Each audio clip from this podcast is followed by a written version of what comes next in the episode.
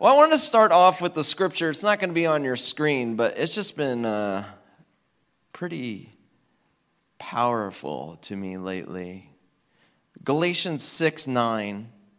It says, Let us not become weary in doing good. For at the proper time we will reap the harvest if we do not give up.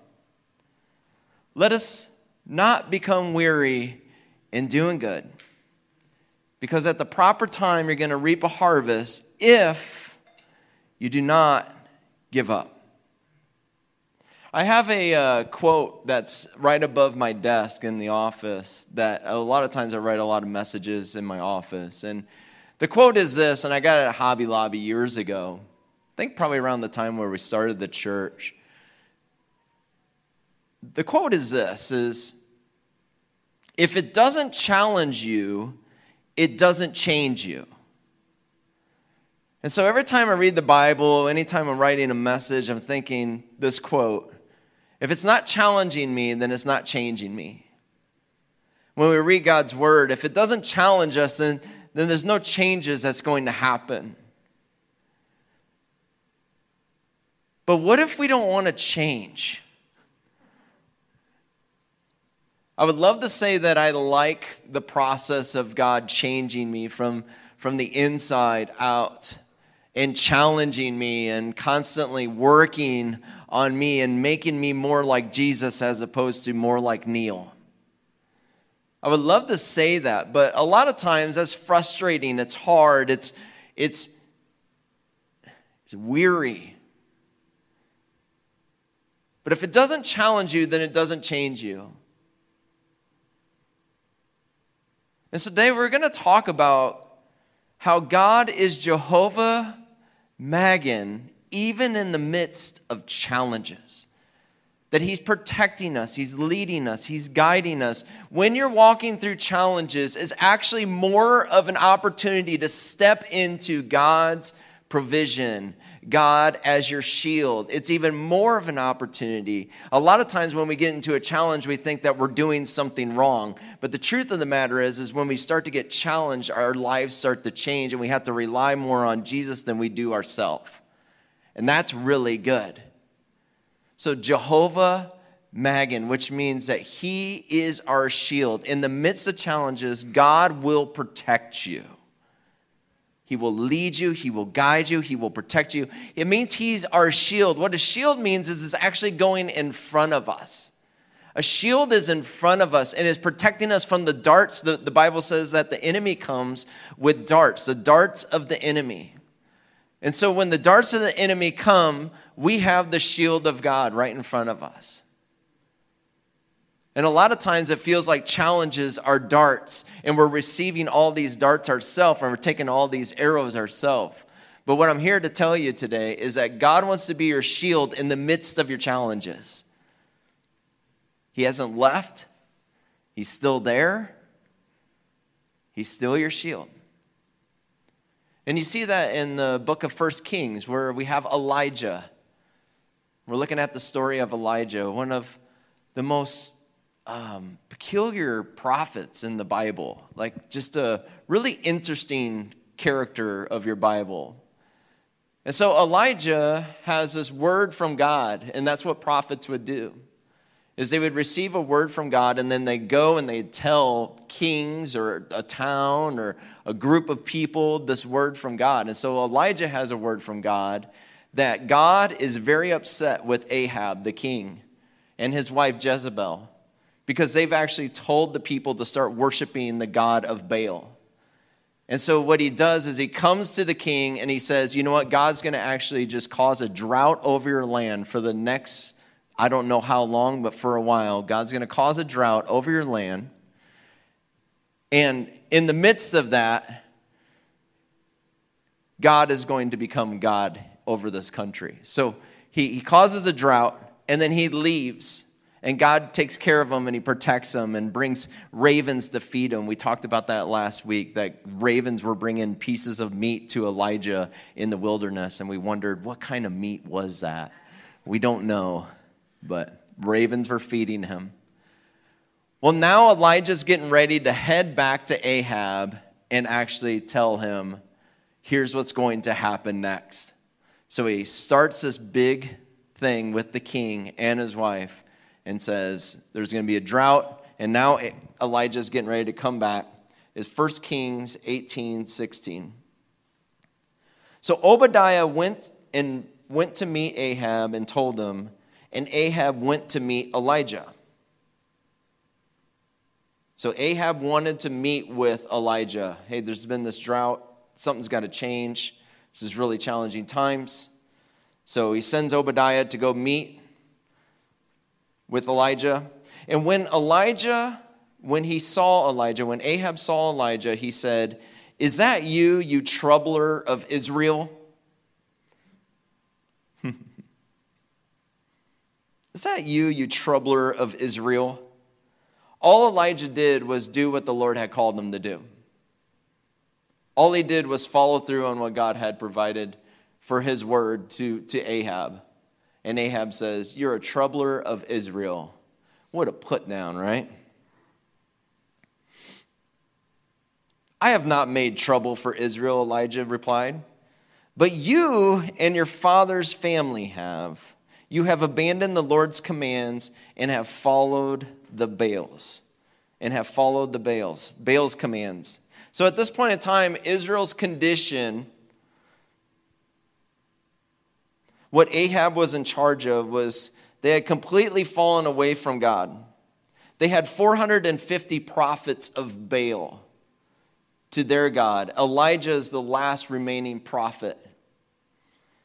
Jezebel had went throughout the land and tried killing all of the prophets of God. There was corruption. It was a nation that was ruined. Hearts were alienated from God. They had completely fallen away from God being their God, Jehovah being their God. Hearts are hardened to God. There was a three year drought. If there was a three year drought, hearts are going to be hardened to God. What in the world happened, especially in Iowa? right? We need our rain, don't we? There's a three year drought. Hearts are hardened to God. Elijah comes and says, I'm not the troubler of Israel. It's you. You're the one that has actually caused all this to happen. Ahab, Jezebel. Verse 19 says, Now summon the people from all over, the, all over Israel to meet me on Mount Carmel, and bring the 450 prophets of Baal and the 400 prophets of Asher, who eat at Jezebel's table. So Ahab sent word throughout Israel and assembled the prophets on Mount Carmel. Elijah went before the people and said, How long will you waver between two opinions? Elijah says, How long will you waver between two opinions? You got 450 prophets of Baal, and you got Elijah saying, How long are you going to waver between two opinions? If the Lord is God, then follow him. If Baal is God, follow him. He's talking to the people of Israel, the people that are undecided. I don't really know which direction to follow right now because the king's telling me and his wife is telling me that this is the direction that I'm supposed to pursue. And then he's got Elijah on the other hand that's saying, like, how long are you going to waver between these two opinions? Could God be God? Could Jehovah be Jehovah? And Baal be Baal? Which one are you going to follow? Which direction do you want to go in your life? But look at what the people say. The people said nothing. They say nothing. There's no answer. How long do you want to waver between two opinions? They wanted to keep the door open. They want to keep the door open because I don't know what's going to happen yet.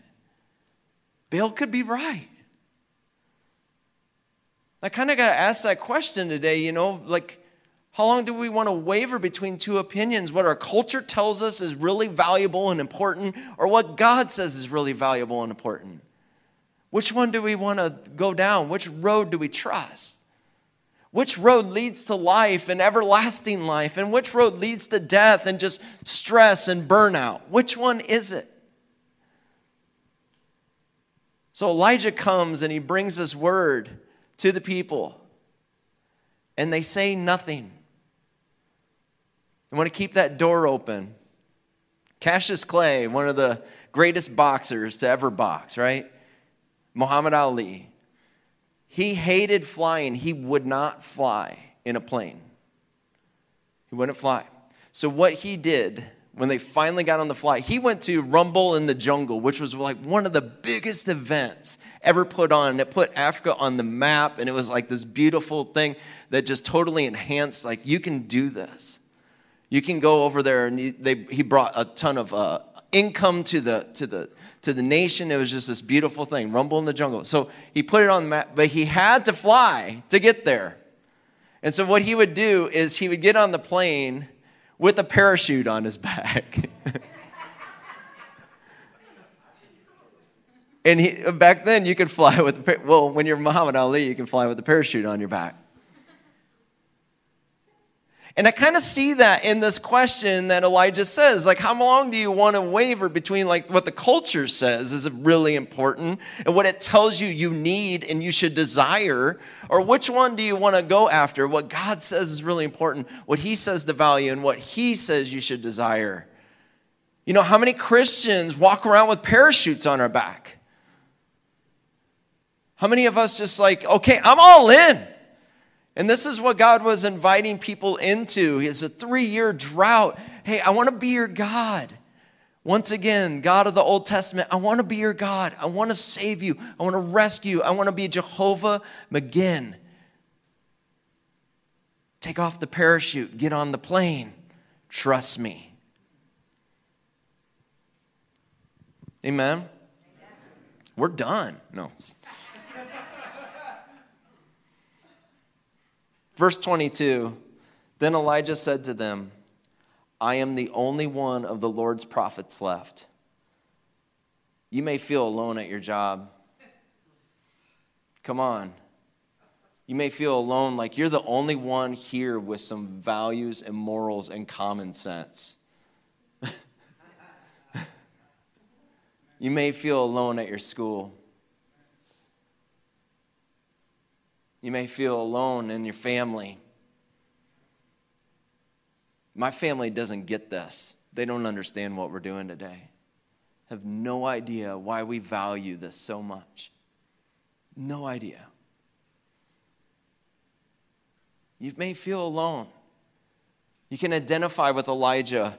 There's 450 prophets of Baal and I'm the only one of the Lord's prophets left. Get two bowls for us, and let Baal's prophets choose for themselves, and let them cut into pieces and put it on wood, but do not set fire to it.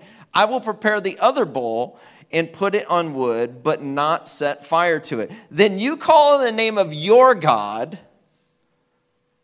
and I will call in the name of the Lord, the God who answers by fire. He is God. It's the ultimate showdown, guys. Here it is. You get your bull, I'll get my bull. We'll make a fireplace for it. We're not going to light it on fire. You call on your God, I'm going to call on my God. Then the people said, What you say is good. Now Israel's a little, I'm getting ready to take off that parachute. I'm getting ready to trust a little bit in God. You know, who's going to stand up today? Who's going to stand up? Who's the Elijah in the room? Who wants to stand up at their workplace? Like, this isn't right. This isn't working. You guys, I've been down this road that doesn't work. Who wants to stand up and like take the Bible and the truth of the Bible and actually bring it? Who wants to stand up at the gym? Man, we shouldn't talk like that. I can't believe he said that. Like, this is, man, that's a good person. Elijah is the one who stands up, and then people are finally like, okay, maybe it is God. Let's have the ultimate showdown with our God versus the culture. Baal is another word for culture. Baal is another word for culture. So, whatever the culture is telling us and forcing on us, you have to believe this. Baal is another word for culture. Let's have an ultimate showdown what the Lord can do and what the culture tells us to do. Elijah said to the prophets of Baal, Choose one of the bulls and prepare it first. Go ahead, you guys got a first shot. Since there are so many of you, there's 450 prophets standing around. Call on the name of your God, but do not light the fire. So they took the bull given to them and prepared it. Then they called the name of Baal from morning till noon. Baal, answer us. They shouted, but there was no response and no one answered. And they danced around and around the altar that they had made. I love this. Talk about Elijah having God as his shield. Verse 27 And noon, Elijah began to taunt them. I told you, I told you this last week, I'll say it again. Elijah was one of those warrior prophets. He trusted the Lord to protect him as he stood up to what wasn't right. And he pushed the issue. Shout louder, he said. Surely he is God. Perhaps he is in deep thought or he's busy or maybe he's traveling. Maybe he's he is sleeping and you must he must be awakened. So they listened to Elijah and they shouted louder and they slashed themselves with swords and spears and as it was their custom until their blood flowed and midday passed and they continued their frantic prophesying until the until the time of the evening sacrifice. But check this out. But there was no response there was no answer, and no one paid attention. Then Elijah said to the people, Come here. Come here. You've tried everything else, haven't you? Haven't you tried everything else? Come here. You've seen what you can do. You've seen what you can do in your own strength. You've seen what you can do in your own power. You've seen what the culture tells you you should be doing. Come here.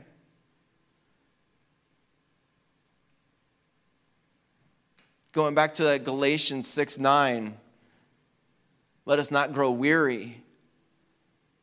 Jesus says, Come here, all of you who are weary, and I will give you rest.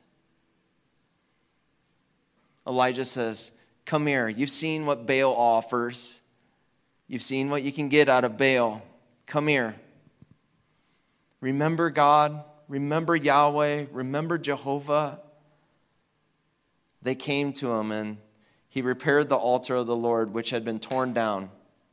Elijah took 12 stones, one from each of the tribes descended from Jacob, to whom the word of the Lord had come, saying, You shall be Israel. I love that. He repairs 12 stones and sets them around as he's preparing this place for the Lord to light it on fire. He puts 12 stones around it in remembrance of the promises that God has always kept before when he gave Abraham a son in the midst of his old age because God had promised Abraham that his descendants were going to outnumber the stars in the sky. And so Elijah sets 12 stones around in preparation of this was a previous promise of God that God came through. He's not going to let me down. And sometimes we need to know that. We need to know the Word of God because when we look at something, we're facing a really hard challenge. We're like, man, I don't know. But we can go back to the Word of God and we can go back to the promises of our past and go, He has bigger things for me. He's going to come through this time like He did in the past. And so Elijah sets up the 12 stones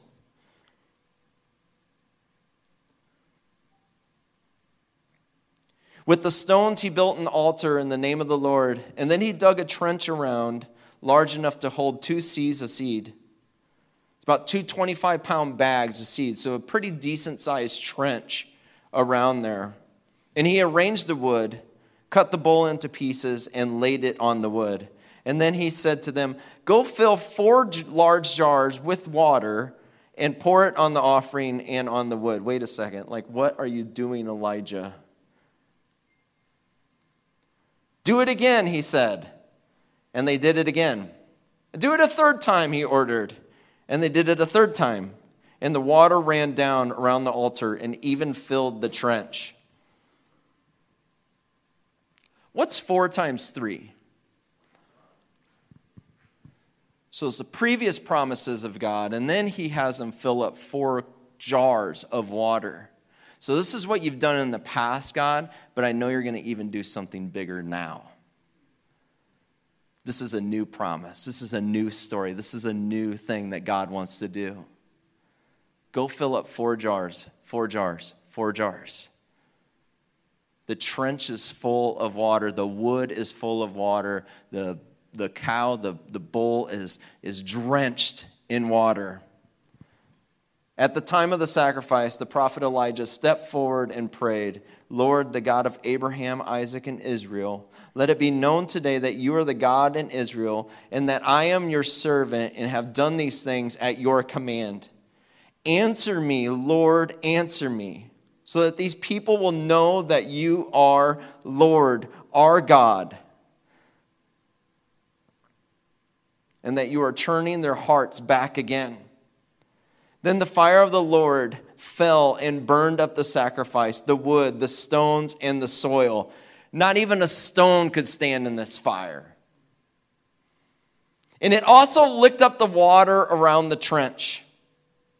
When all the people saw this, they fell prostrated on the ground and cried, The Lord, He is God. Now we got an answer. Now we have something to say. The Lord, He is God. The Lord, He is God. Now we have something we can base everything on because we just seen this demonstration of fire. It burned up everything. Now God is God of Israel again. Now they're not silent.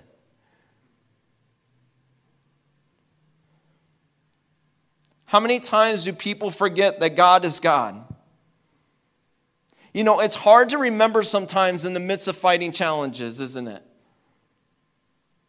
That He's protecting us, that even in this challenging season, He is still Lord and, and he, he hasn't left our side and He's still in the midst of all this. Let this passage be a great reminder to you that God will protect you. He is on the battleground with you, He is for you. He wants to be your shield today. In seasons of challenges from left and right, remember that God is in the midst of fighting alongside us.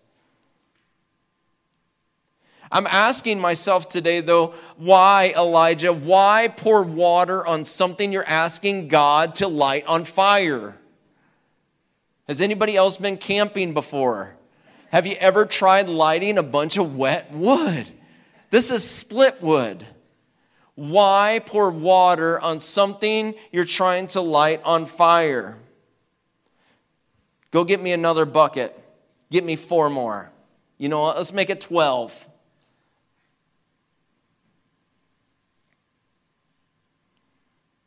It's going to be a miracle of God no matter how many buckets are dumped on it. Well, you think Elijah helped? He actually made it more of a challenge. It's going to be a miracle no matter how many buckets we dump on it. If God's going to come through, it's going to be in a miracle, in a miraculous way. He's going to perform the miracle no matter how many buckets are dumped on it, no matter how wet the wood is. God's the one that's going to light it on fire. That's comforting I just want to say that's, that's really comforting today because how many times do we just want to help God in every situation, in every circumstance that comes our way in our challenges? And God's like, Will you just hand it over to me? It's going to be a miracle no matter how many buckets are dumped on it. So bring on the water. When it rains, it pours. Bring on the water in life. Pour some water on it. You know, uh, today, here's some invites. Pour some water on your finances. Pour some water on your finances. When, when you're trying to get out of debt, when, when you're thinking about your retirement, how am I going to be in retirement? When you're not able to have a dependable car because, man, I'm just like these things, dump some water on it and tithe. You want some truth? Pour out some water on your finances and tithe. It's gonna be a miracle no matter how, no matter how wet it is. It's still a miracle that God lights it on fire. Throw some water on your relationships, your marriage. We don't get along. We don't really have time for each other. We've, we've made a mess of our, ma- our marriage. Then come to church as inconsistently as, as a family. Dump some water on it. Make some time. You don't have any time, then make some time. It's going to be a miracle, anyways. Plant a church downtown.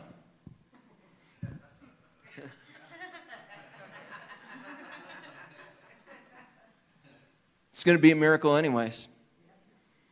Churches don't succeed. Plant a church downtown. Was it easy getting here this morning? Take the longer route next time. If you walk here, thank you, Jesus.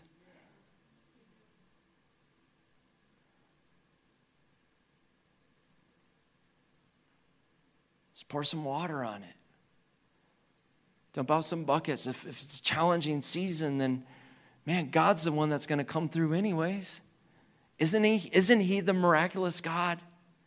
Isn't he the one that like rose from the grave? Isn't he the one that died on the cross that was sinless? Could you imagine living life sinless? That's a miracle. But he did it. Will you go to the next slide? I just have a question I just want to leave with you. Actually, let's hit this real quick. Matthew 17 10. You want to read this with me?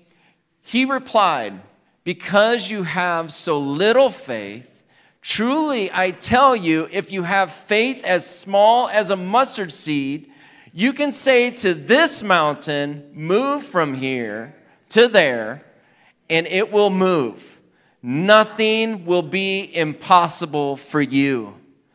And so many Christians hold on to this verse as a sacred cow. If you have faith as a mustard seed, a mustard seed is where we were supposed to start with our faith. I'm looking for oak trees of faith that are producing acorns that are just spreading out like wildfire of faith. And so we can start with mustard seed, yes, but God wants to replenish us and build us up enough. Remember, Elijah had three years in the wilderness of trusting the Lord. Three years of trusting him. And so I just want to end with this, with this. We're not going to go to the last one. Yes, so go ahead. Since, since when did impossible stop God? Go ahead and say that with me. Since when did impossible stop God? When did impossible become this thing that God's like, oh, man, I can't help you in that? I can't be there for you. I can't protect you in that. When did impossible stop God? The number one challenge you are going to face, I'm going to give it to you right now, right before we leave. The number one challenge you're going to face is consistency. That is the number one challenge people face today. They start to grow in their faith. They start to grow in their community. They start to grow in God. They start to get a build, build a relationship up with the Lord. And then consistency comes and wipes them out. And then they have to start all over again. You start all over again. You're starting all over again. You're starting all over again. Starting all over again. Because our culture tells us that it's just not a value. And so we start to worship Baal. What, is it, what, what should I value then? Baal? Consistency. Oak trees. I used to be in the tree business. I'm not a licensed arborist, but I could tell you how to remove a tree, and you can do all the work. oak trees, that some of the oak trees you see in the Quad Cities, that the, are like the really nice ones that you want in your yard, they're 120 years old. It takes them 100 years to actually get to that point. And so here's the challenge today choose to be consistent. Be consistent in your faith. Be consistent in, in reading God's word and standing on the promises of God. Be consistent in a church community. If it's not this one, then find one to be consistent in.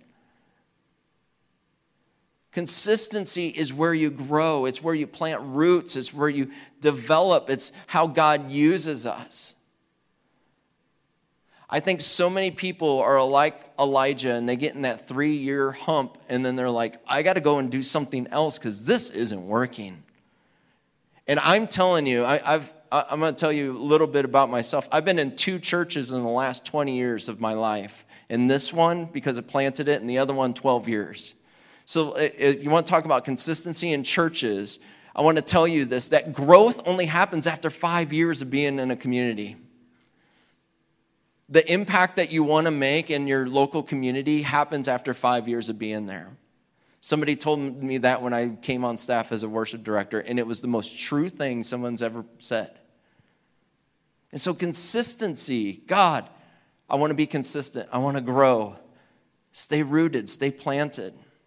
Be consistent. Make this a priority. Make this community a priority. Make this a value of life, and you will be surprised at how you will be able to work through challenges. I'm not going anywhere. I'm just going to work through challenges.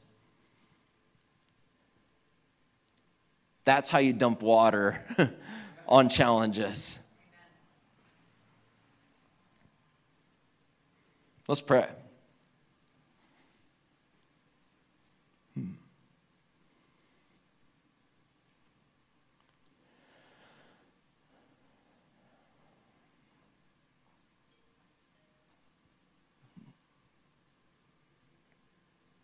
I believe in you. I believe in you. You're the God of miracles. I believe in you. I believe in you. You're the God of miracles. I believe in you. Sing it, church.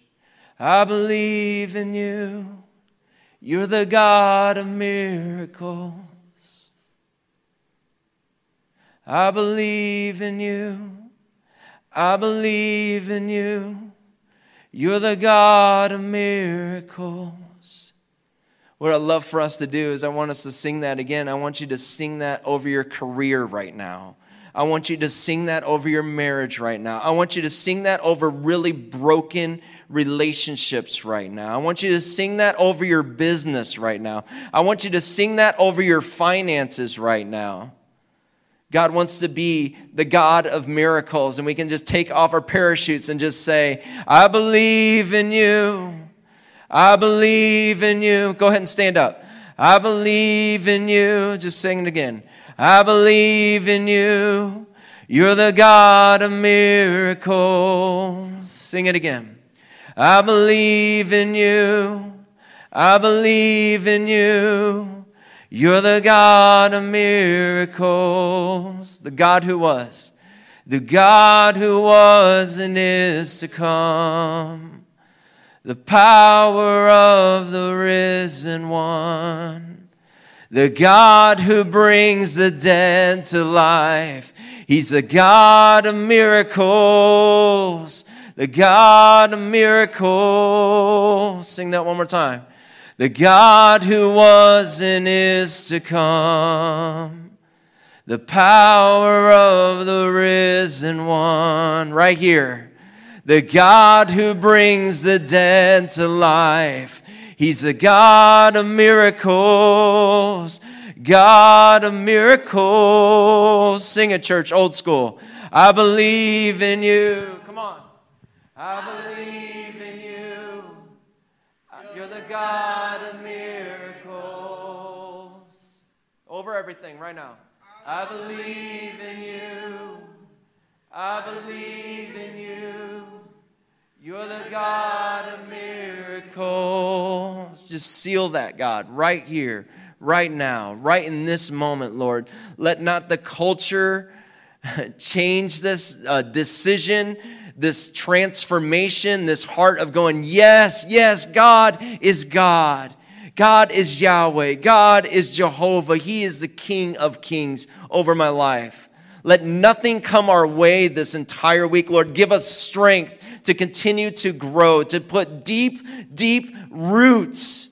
Lord, give us good soil to plant roots in in our life, in our career, in our business, in our family, Lord. Give us great soil to plant roots in, Lord, to, to grow us, to be consistent at pursuing you, a long obedience in the same direction, looking to you, Jesus, as our author and finisher of our faith. In Jesus' name, amen. Amen, amen guys.